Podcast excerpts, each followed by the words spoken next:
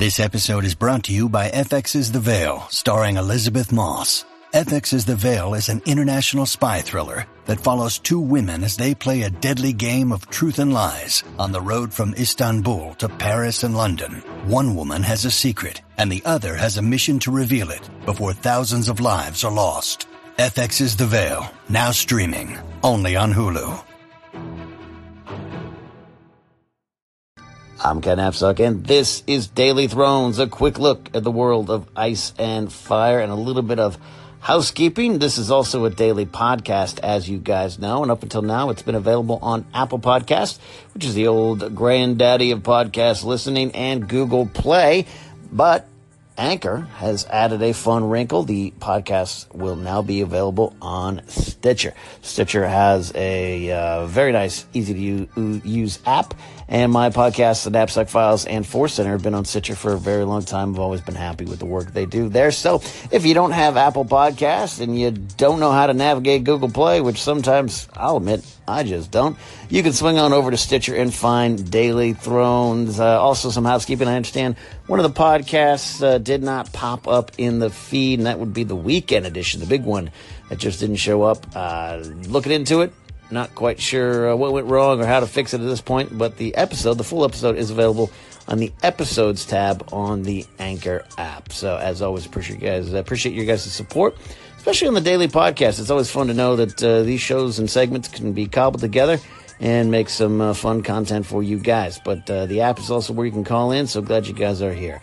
We'll get to some Game of Thrones business. It's uh, the world is uh, still colliding with that Dan and Dave going to Star Wars news, which is creating some controversy. Some people not happy with the choice.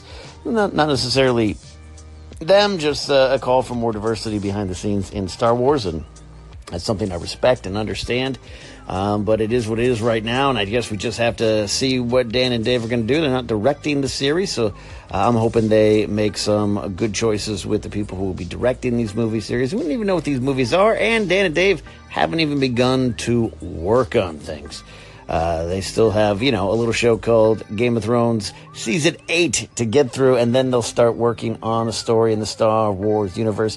A lot of people looking to the Old Republic. Uh, that makes some sense. I I was predicting it would be on TV, one of the new Disney TV uh, streaming shows but we'll see. But that's Star Wars talk. For more of that, you can head on over to Force Center. But it's just interesting how Star Wars and Game of Thrones are so uh, intertwined at times. A lot of the actors who uh, go from Game of Thrones to Star Wars, Gwendoline Christie, the most prominent, of course. We've uh, talked a lot about a lot about them here on Daily Thrones. All the actors that go over there. So now we have the creators, and who will we see? Will it be Kit Harington as Darth Revan? Maisie Williams as a young Jedi in the past. What will it be? I'm sure they'll pull a lot of actors over. And maybe even some of the directors, maybe Michelle MacLaren, Miguel Sapochnik, come on over into the Star Wars universe. We were talking yesterday after Thomas's call about new canon in Game of Thrones and TV canon versus book canon. How that kind of has to be in place. And that got me thinking again about these spin offs and the prequel series uh, that are in the works. And the fact we still haven't really heard that no information has come out, which is, you know, near impossible in this day and age. Sometimes it just doesn't matter. Uh, you, all the secrecy in the world, all the mystery boxes you build, and the news gets out. A janitor takes a picture, a PA uh, posts a blog, and stuff gets out. I, I find it pretty impressive that we still do not know what the prequels of Game of Thrones will be, but they definitely, I think, will have to adhere to the canon, especially if you, especially if you do something like the Age of Heroes, which to me is still really intriguing. It's, it's probably the thing I want most. I know there's a lot with Targaryen history. Watching the animated uh, Conquest and Rebellion with the season seven DVD Blu-ray set was was fascinating. There's definitely a lot of history there. Fire and Blood's going to come out, and I think people will love stories about Targaryens because they have dragons. But Age of Heroes, learning about how all these houses started, I keep going back to that one even after all this time. And we've discussed it a lot here on Daily Thrones. But uh, that was a while ago, and I think it's interesting to turn back to that as we talk about uh, prequel series and Star Wars films outside of the major saga stories. Uh, all that stuff is interesting, and Game of Thrones has a wide open world to play in. Where do you think they're going to play? Let me know here on Daily Thrones. Hey, Ken, uh, I was wondering uh, about something with the season eight and the opening shot and the ending. And I've seen shows do this before, not necessarily in their final season, but would you be upset if the opening shot of season eight, if they showed it was it was the aftermath of the battle? We saw something that had already taken place, and we don't get the context of it until the very last episode. Would would that annoy you, or would you be okay with that? Eric with an interesting idea. What if we don't see the big battles that we're anticipating? I think they tried this a little bit on a smaller scale. The end of season two, with the army of the dead heading towards the fist of the first men. And when we came back, we just heard some screams. We see Samwell Tarly. It's a great cold open. Jeor Mormont's everyone you ever know will be dead. If they do that here on a large scale, where we don't see the Night King and his army in action, and there is a uh, situation where the Night King has has already taken over. And I've thrown this out there before. I've said this is possible. What if we get the Night King and it, and he's already in uh, in control? I'm not saying that's not interesting, but I think we would feel a little cheated.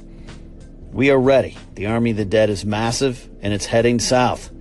They have an ice dragon. We think all of our heroes should rally at Winterfell maybe King's Landing. The Golden Company is coming over. A lot is happening. I think we want to see it. Now, at some point, we do have to deal with the aftermath. And let's just say something like this did happen. And the battle, the battle, uh, the aftermath of the battle, I should say, starts the season, and we deal with that, deal with the fallout. Then you might get some of the more interesting politics, character moments that we all love about Game of Thrones. But I think we're all in agreement. We want some large scale battles in our final season of Game of Thrones. Hey, Ken. So I started thinking about this um, kind of random idea for a show that came into my head, and it actually made me think I wonder if HBO is pulling a bit of a fast one on us. You know, they've told us that we're outright not going to get the Tales of Dunk and Egg, but I'm beginning to wonder if that means that we're just not going to get the tales that we know Dunk and Egg have had in uh, written form. You know, I love the Tales of Dunk and Egg. They're three great stories combined into one really great story so far that is left open and will continue. Um, I wonder if they're just going to use Dunk and Egg and the framework of that as an extended show, a new extended series, and then telling us we're not going to get it because it's not going to be what we know. We're not going to get, you know, the the Hedge Knight, the Mystery Knight, the Sworn Sword. We're not going to get those stories. We're going to get different versions of them, maybe with a different setting or a different context. Um, just a thought that popped in my head. I'd love to know what you and everybody else thinks. Thanks for taking the call, Ken. Could we get a curveball with Dunk and Egg? I like what Sir Thomas Attal is saying here. I think a lot of us would love to see the adventures of Sir Duncan the Tall and Egg, Aegon Targaryen, um, but HBO said no, no, not the tales of Dunk and Egg. Well, maybe that is a loophole. I could get behind that. Now, do we already know too much of their life? That's what I would counter with, Thomas. Have we seen too much? We know how they end if you've read the stories. We know how Duncan uh, uh, became Sir Duncan the Tall. Uh, was there enough time? Is there enough time in those adventures? And I think so. You'd have to introduce a lot of secondary characters and, and build this show around it. Uh, can the untold adventures of Dunk and Egg last more than, say, three seasons?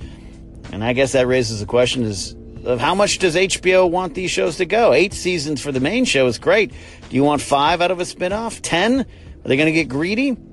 I still wouldn't be mind uh, be, have a problem. Uh, uh wouldn't mind short anal- anthology seasons with uh, season of the Untold Adventures of Dunk and Egg. Uh, maybe uh, one season of the Age of Heroes, maybe one the Targaryen Rebellion. Just put them all out there. You've got five sets of creatives working on different spin-offs.